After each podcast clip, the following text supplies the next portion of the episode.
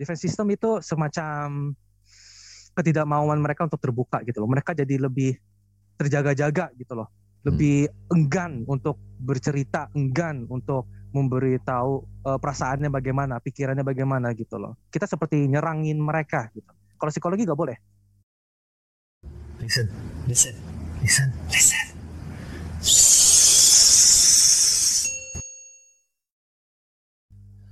Oke, okay, welcome back healthy people. Baik lagi sama gua Paul di sini. Kali ini gua datengin, hadirin, manggil uh, lebih tepatnya menghadirkan ya salah satu guest. Ya, ini dia backgroundnya adalah seorang psikolog, calon-calon seorang psikolog. Oke, langsung kenalan aja. Oke, halo healthy people, perkenalkan Nama saya Sion. Saya merupakan mahasiswa mahasiswa psikologi di suatu universitas di Jakarta. Saya spesialisnya di industri dan organisasi. Kebiasaan-kebiasaan saya di masa-masa pandemi ini hanya mengikuti kelas online serta bermain game di waktu luang. Tetap ya, game nomor satu ya. Pasti dong. Kalau nggak ada game nggak akan hidup saya. Pasti stres mulu itu. Oke. Okay. Sian mau nanya apa itu apa itu psikologi? Ya. Psikologi kalau kalau orang-orang bilang ada nih ada sebuah penjelasan bahwa psikologi itu kita belajar cara how to read mind human gitu. Sebenarnya sih enggak. Hmm. Psikologi itu hanya belajar tentang conscious dan unconscious pikiran dan perlakuan manusia. Kita pelajari bagaimana mereka berinteraksi dengan orang lain, bagaimana mereka merasakan akan suatu aktivitas, suatu reaksi dari segala apa pun yang terjadi di sekitar, apa hmm. dampak sosialnya, uh, apa efek sekitar untuk mental kita dan lain-lain. Pokoknya kita fokus tentang manusia, apa pun manusia, pikiran, perasaan, perlakuan manusia. Itu psikologi. Jadi conscious and unconscious ya? Iya. Oke. Okay. Nah, gimana kalau misalkan kita bilang orang itu unconscious? Unconscious dapat dibilang jikalau orang tersebut ya seperti namanya ya tidak hmm. benar merasakan bahwa mereka melakukan tersebut atau uh, dengan sendirinya mereka melakukan tersebut seperti gimana ya unconsciously saya langsung ketawa begitu saja. Tak ada apa-apa.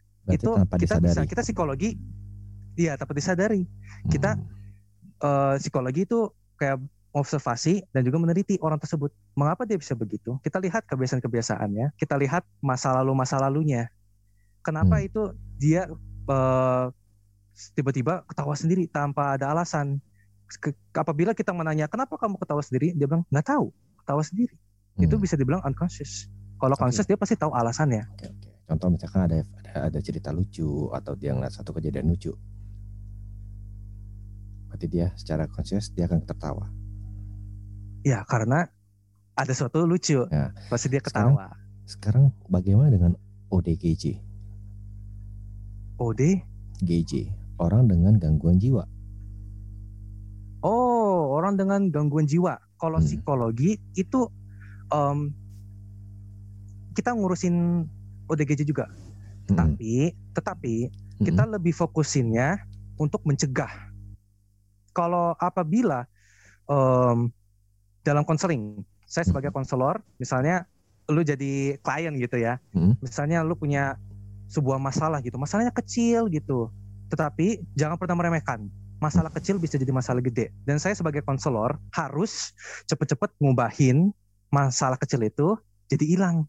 Oh. Memberikan pandangan baru, memberikan bantuan kepada elu supaya hmm. elu jadi masa nyaman, lebih hmm. happy hmm. gitu. Okay. Kalau misalnya saya gagal nih ya, hmm.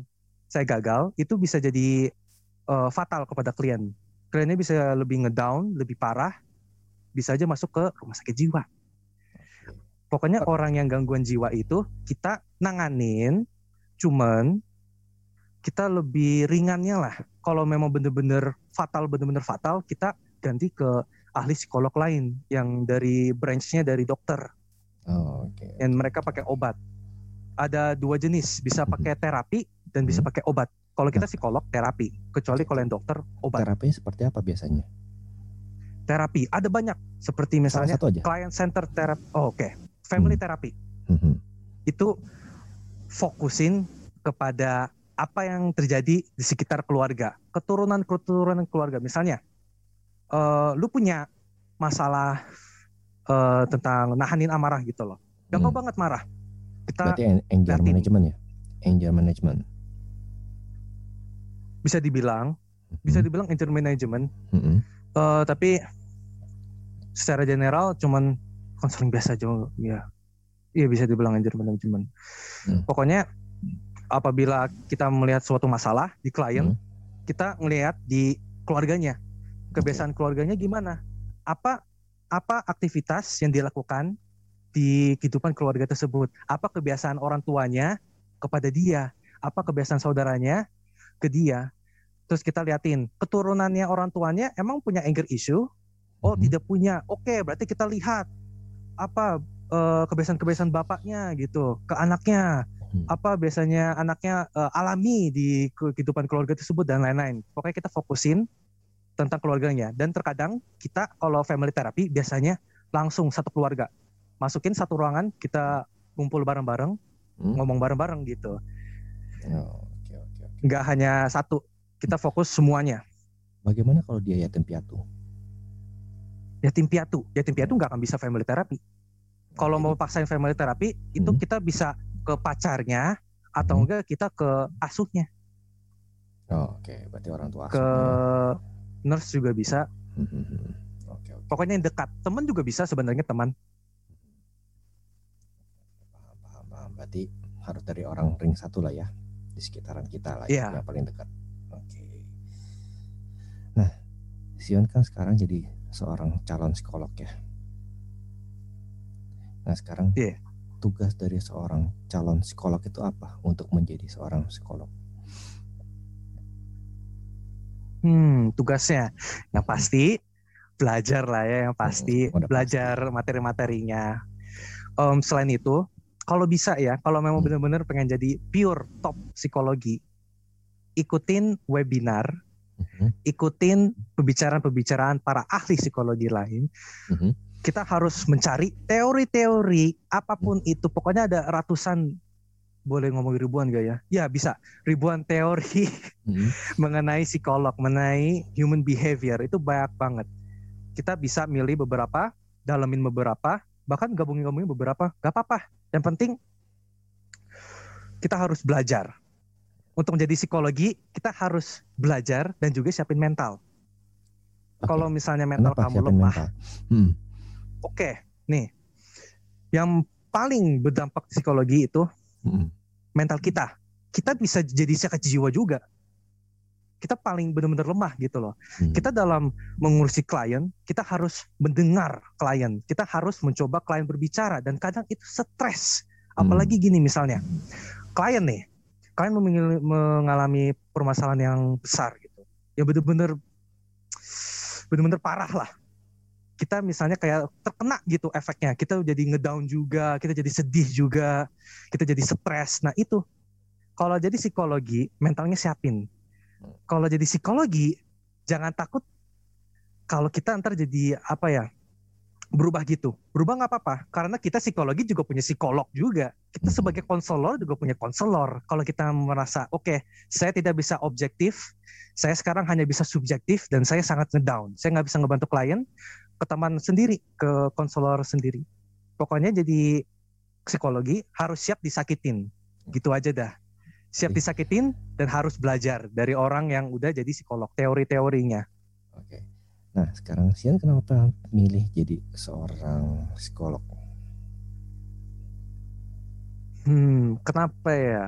Em, ada beberapa alasan sih. Alasan yang utamanya itu karena saya suka belajar manusia. Oke. Saya merasa intris gitu, kayak tarik banget gitu. Kenapa sih manusia bisa begini? Kenapa manusia merasa sedih apabila menonton eh, video-video yang sedih? Kenapa manusia bisa senang apabila uh, mengalami keadaan yang senang gitu. Saya ingin belajar apa sih uh, alasannya, mm-hmm. apa sih kebiasaan-kebiasaannya. Pokoknya saya ingin belajar tentang manusia. Alasan kedua, saya tertipu. saya tertipu sama atasan. Saya memiliki psikologi. Hmm. Yang kedua itu karena atasan saya bilang psikologi itu gampang. Kita hanya duduk diam, mendengar dan kasih saran. Hmm. Dan kepada healthy people itu informasinya palsu ya, hoax ya. Sama sekali nggak gampang ya. Itu susah sekali malahan ya saya stres nih, saya stres nih, swear ya. Kita harus fokusin klien, apa pun sebab klien. Kita nggak boleh kasih opini, kita nggak boleh uh, marah, kita nggak boleh menunjukkan bahwa kita nggak tertarik. Kita harus tertarik, kita harus tetap semangat, kita nggak boleh marah, kita nggak boleh ngebikin dia ngedown. Apa pun harus klien. Klien harus happy, harus nyaman agar uh, wawancara maupun konselingnya berjalan lancar. Pokoknya ya siap-siap siap-siap kena gangguan mental dikit lah kalau nggak kuat. Oke. Itu biasa, doang tuh dua alasan ya. Biasa kalau konseling sama klien itu berapa lama? Ya, let's say misalkan kita ambil jangan kasus yang berat ya, yang ringan aja lah. Hmm, kalau ringan tergantung. Hmm. Ringan maupun ringan berat tergantung dengan klien. Apa pun sesuai klien. Apabila misalnya um, dalam sesi konseling pertama oke okay, konseling pertama kita harus tahu generalnya dulu dong ya. Kita hmm. harus perkenalkan diri, tahu general permasalahannya, gambaran besarnya gimana, kebiasaan-kebiasaan dia gimana, perasaan dia gimana, pikiran dia bagaimana dengan, dengan permasalahan tersebut. Setelah selesai gitu ya, kita bisa bisa nge-wrap up. Oke, okay, ini cukup. Maaf tapi ini cukup gitu. Kita bisa lanjutkan uh, minggu depan. Hmm. Uh, itu khusus untuk klien yang kita udah tahu gitu loh oke okay, permasalahannya begini, saya antar kasih strategi supaya bisa menggali dan juga langsung kasih um, terangan gitu, cahaya ilahi lah ngomongnya ya. Kalau di sana ngomongnya cahaya ilahi gitu hmm. ngomongnya. Pokoknya di sesi pertama itu fokus untuk gathering information. Tapi kalau misalnya kita nih ya, misalnya saya, saya yakin, oke, okay, one take bisa langsung sembuh, silakan. Tapi kalau nggak bisa, konsekuensi. Hmm. itu ntar bisa bisa ngebikin klien merasa nggak nyaman kah? Bisa bikin uh, buang-buang waktu kah? Soalnya waktu itu penting gitu loh. Di dalam sesi konseling waktu itu penting. Biasanya ya biasanya um, 30 hingga 50 menit dalam satu sesi konseling. Tapi kalau misalnya saya jago nih ya misalnya saya bisa nih wah pro banget lah. 30 menit udah selesai. Klien masuk klien keluar udah happy Oh, oke okay, oke. Okay, tapi okay. tapi sebenarnya sih nggak bisa itu ya. Itu harus harus pertemuan banyak itu. oke, okay. sekarang gini.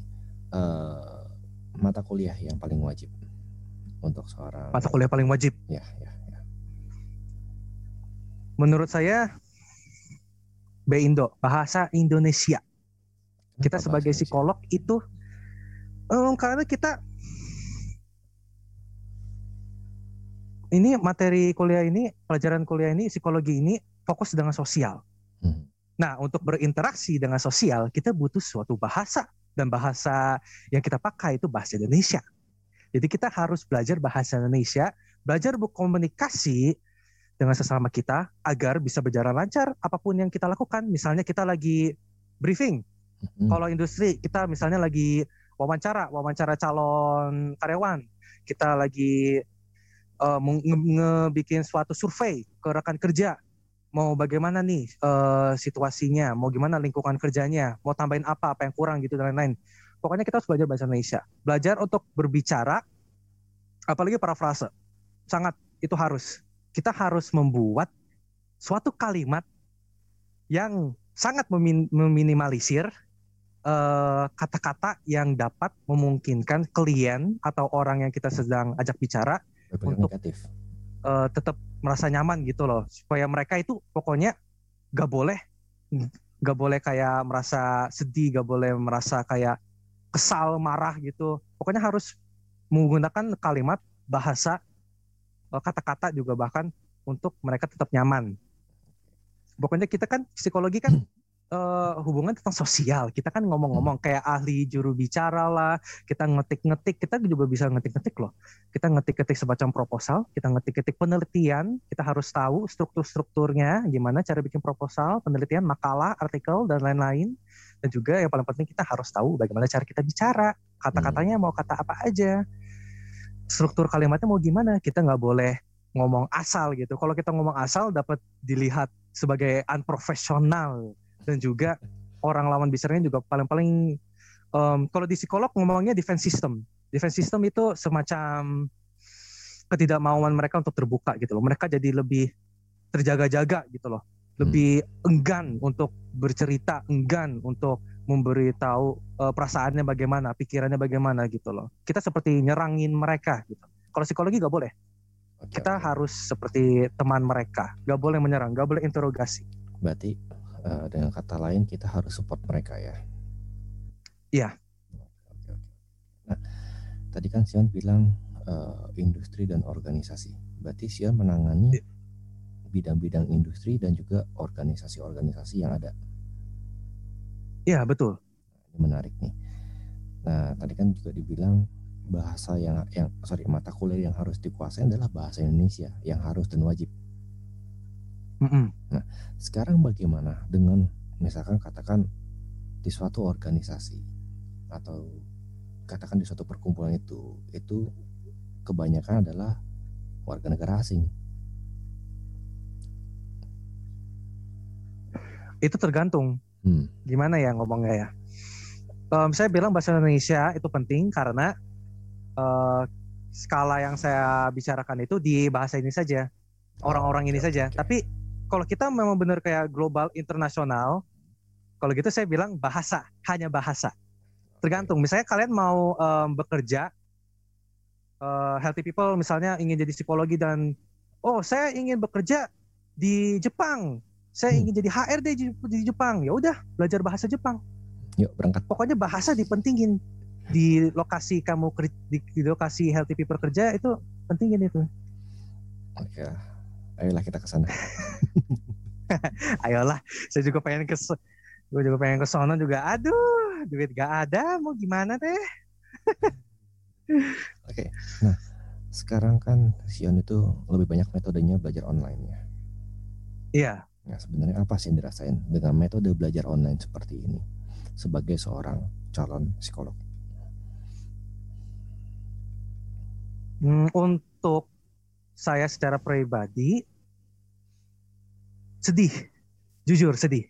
Soalnya banyak sekali lab lab. Oh di psikologi banyak labnya loh.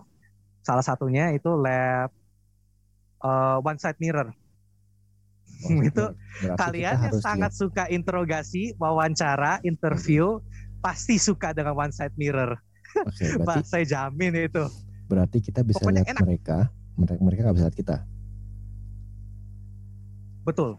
Tetapi hanya untuk observer. Hmm. Jadi kalau dalam wawancara biasanya ada tiga, tiga orang. Hmm. Saya hmm. sebagai wawancara atau konselor, satu sebagai klien, dan satu sebagai observer. Observer uh, dapat melihat cara kerja kita dan juga um, reaksi dari klien, dari subjek. Okay. Kita melihat bagaimana teknik-teknik kita uh, prakteknya itu kayak gimana? Apakah kita sudah benar? Apakah ada kekurangan? Itu tugas observer. Kita liatin juga tuh ke kliennya. Gimana perasaan klien? Gimana uh, kebiasaannya klien? Apakah dia se matanya sering uh, menjauhi wawancara seorang uh, ya konselor atau pewawancara? Apakah kakinya sering dimainkan, tangannya sering dimainkan seperti misalnya memegang seperti ini atau tangannya seperti ini. Nah itu kita bisa melihat bahwa uh, mereka itu kayak semacam nervous gitu. Itu tugas observer, observe semuanya. Paham, paham, paham. Berarti si observer ini dia itu menilai dari dua belah pihak ya. Iya. Counselor dan si klien itu sendiri ya.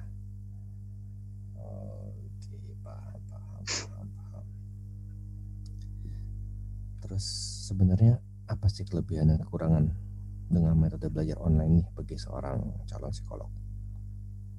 Kekurangan kelebihannya ya. Hmm. Oke.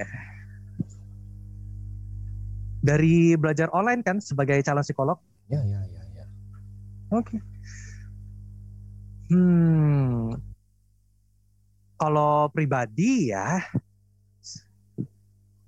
kalau belajar online, aduh ini kayak ngebuka aib nih, aduh ini kayak ngebuka rahasia kita nih sebagai pelajar pelajar online gini, aduh. Ah, biarkan saja lah ya. Ada kabur-kaburan. iya, ada kabur-kaburan. Datang, absen, Hmm. terus udah masak mie, ya oke makan, main game silakan, nonton YouTube silakan, nggak apa-apa. heeh. Tapi kalau ditunjukin buat maju, ya heeh, dadah gitu. Kena hukuman ntar, nilainya dicoret. Kelebihannya cuma itu tuh, Hmm. kita bisa santai, lebih santai gitu. Kita bisa em, misalnya lagi tiduran sambil dengerin, bisa, bisa. Kalau kekurangannya ya seperti saya bilang tadi, Ya betul. ada yang miss gitu, ada beberapa fasilitas yang kita nggak bisa pakai. Kita udah bayar tapi nggak bisa pakai. Lab-lab tadi kita nggak bisa sentuh, nggak bisa nggak bisa diri, nggak bisa praktekin em, teori wawancara teori psikolog di dalam lab tadi, one sided mirror. Sedih saya. Tapi kan bagaimana lagi pandemi seperti ini? Bagaimana? Iya kan tapi bagaimana lagi pandemi seperti ini kan ya tetap harus jaga protokol kan? Iya benar juga sih. Cuma sedih aja gitu. Nggak Nah, bisa make lab-labnya gitu. Nggak bisa ketemu teman-teman gitu. Ya semoga cepat berlalu ya pandeminya ya. Yalah semoga pandeminya cepat hilang gitu. Oke, nah kita tadi kan kita ngomongin masalah pandemi. Nah sekarang eh, masa pandemi ini sebagai eh, apa ya? Sebagai pandangan-pandangan pandangan Siona masa pandemi ini sebagai seorang psikolog tuh seperti apa? Sangat merugikan. Sangat merugikan. Benar-benar sangat merugikan. Rugi duit, rugi experience. Hmm. Oh ya, saya lupa kasih tahu. Psikologi itu sangat butuh experience. Dan apabila kalian mau jadi konselor, harus ada namanya eh, surat izin.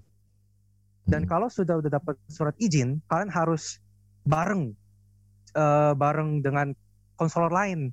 Bisa jadi observer atau nggak bisa duduk di sebelahnya. Tapi jarang banget sih jadi duduk sebelahnya sih ya. Bahkan jadi observer gitu. Nanti kalau udah selesai konseling, konseling udah selesai, nanti dia kasih tahu, oke nih kita begini-gini, kita itu harus begini-gini. Kan tadi kan saya begini-gini-gini, jadi kamu harus begini-gini kalau kaliannya begini-gini. Gitu loh. Pokoknya kayak mentoring gitu. Kita harus Hmm. punya surat izin, baru bisa konseling. Nah cara dapetin surat izinnya tuh seperti apa? Ada, ada seingat saya ada di organisasi apa tuh ya?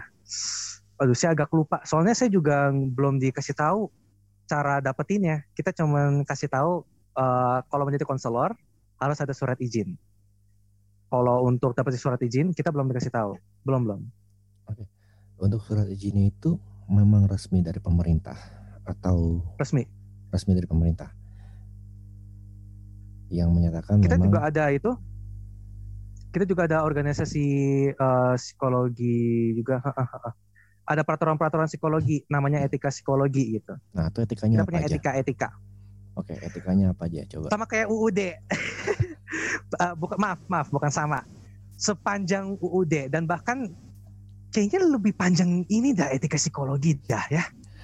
Oke, Aduh, etika yang panjang banget yang nggak boleh di break, yang nggak boleh, pokoknya nggak boleh dilanggar. Hmm, kalau etika psikologi, etika psikologi kan diurusin oleh HIMSI, himpunan Hmm, himpunan eh, pokoknya gitulah. Saya lupa, maaf. Him, HIMSI pokoknya. HIMSI itu mengadakan eh, sebuah peraturan-peraturan gitu kepada kita psikolog. Jadi sebagian besarnya ya itu ya kayak ngasih tahu bagaimana cara kita bertingkah Mm-mm. eh, mengatasi sebuah masalah di dalam konseling. Jadi misalnya begini, contoh saya kasih satu peraturan saja. dalam konseling Anda harus mengetahui skill Anda. Apabila skill Anda tidak sesuai dengan permasalahan uh, yang dialami klien, Anda harus bertanggung jawab untuk mencari konselor lain untuk membantu klien tersebut. Jadi misalnya gini, contoh, lo datang ke gua, gue misalnya skillnya masih kayak skill-skill anak kecil gitu lah, skill hmm. masih newbie gitu. Terus masalah lu kayak masalah besar banget gitu masalah depresi besar gitu. Saya nggak punya skillnya gitu, terapinya saya hmm. belum cukup gitu, nggak punya pengalaman juga nggak ada gitu. Ya udah, nanti saya kasih tahu seperti ini ke lu. Maaf, sepertinya saya tidak bisa membantu Anda dalam permasalahan Anda, tetapi saya akan mencoba untuk mencari konselor lain agar permasalahan Anda dapat diselesaikan. Seperti hmm. itu. Terus saya harus nge-call-call teman saya, cari-cari konselor, eh bro, bantuin dong. Gue dapet klien yang susah nih gue nggak bisa bantuin. Terus dia bilang oh oke. Okay. nah kita sebagai konselor yang ditanyain itu boleh kita nolak. Tapi lebih baiknya jangan nolak ya. Soalnya itu kita sebagai konselor itu gimana ya mindsetnya itu kita harus mau menolong. Kalau kita nggak mau menolong kita nggak mau uh, bersedia gitu untuk terjun ke kehidupannya klien terjun ke uh, permasalahan-permasalahan klien usah jadi konselor jangan. Yang adanya malahan nanti dapat permasalahan gede. Himsi ntar datang kasih tahu aja himsi ntar datang data aja. Soalnya himsi ada peraturan-peraturan kayak gitu juga. Kalau nggak mau bantu nggak usah. Nggak usah jadi konselor pokoknya fokusin ngebantu sesama konselor dan di klien. Itu salah satu peraturan himsi kayak gitu tuh. Hmm. kalau nggak kuat bantu cari konselor lain oke oke oke jadi paling enggak masalah si klien itu bisa diselesaikan lah ya sesuai dengan hmm. kapasitas si konselor itu. Ya, harus sesuai dengan kemampuan kita, kapasitas kita, skill-skill kita dan juga experience kita. Berarti harus di level up dong. iya, harus di level up. Susah lah level upnya. Gimana kan gimana ya? Kita butuh experience, tapi kalau experience-nya uh, pada susah-susah gitu pada pada cuman lempar-lemparin ke konsol konsol lain juga nggak akan dapet dapet susah level upnya kecuali emang udah jenius gitu dari awal. Oke okay, okay, okay. okay, terakhir nih kasih saran dong buat healthy people yang mau jadi seorang psikolog ya biar dia bisa okay. sukses calon sorry, healthy sorry, people calon, sorry calon psikolog biar mereka bisa sukses menempuh pendidikannya dan dan lulus menjadi seorang psikolog yang baik. Untuk healthy people di sana yang kemungkinan mau jadi seperti saya, mau jadi stres kayak saya gini, saran yang saya bisa kasih itu cuma satu, siapin mental.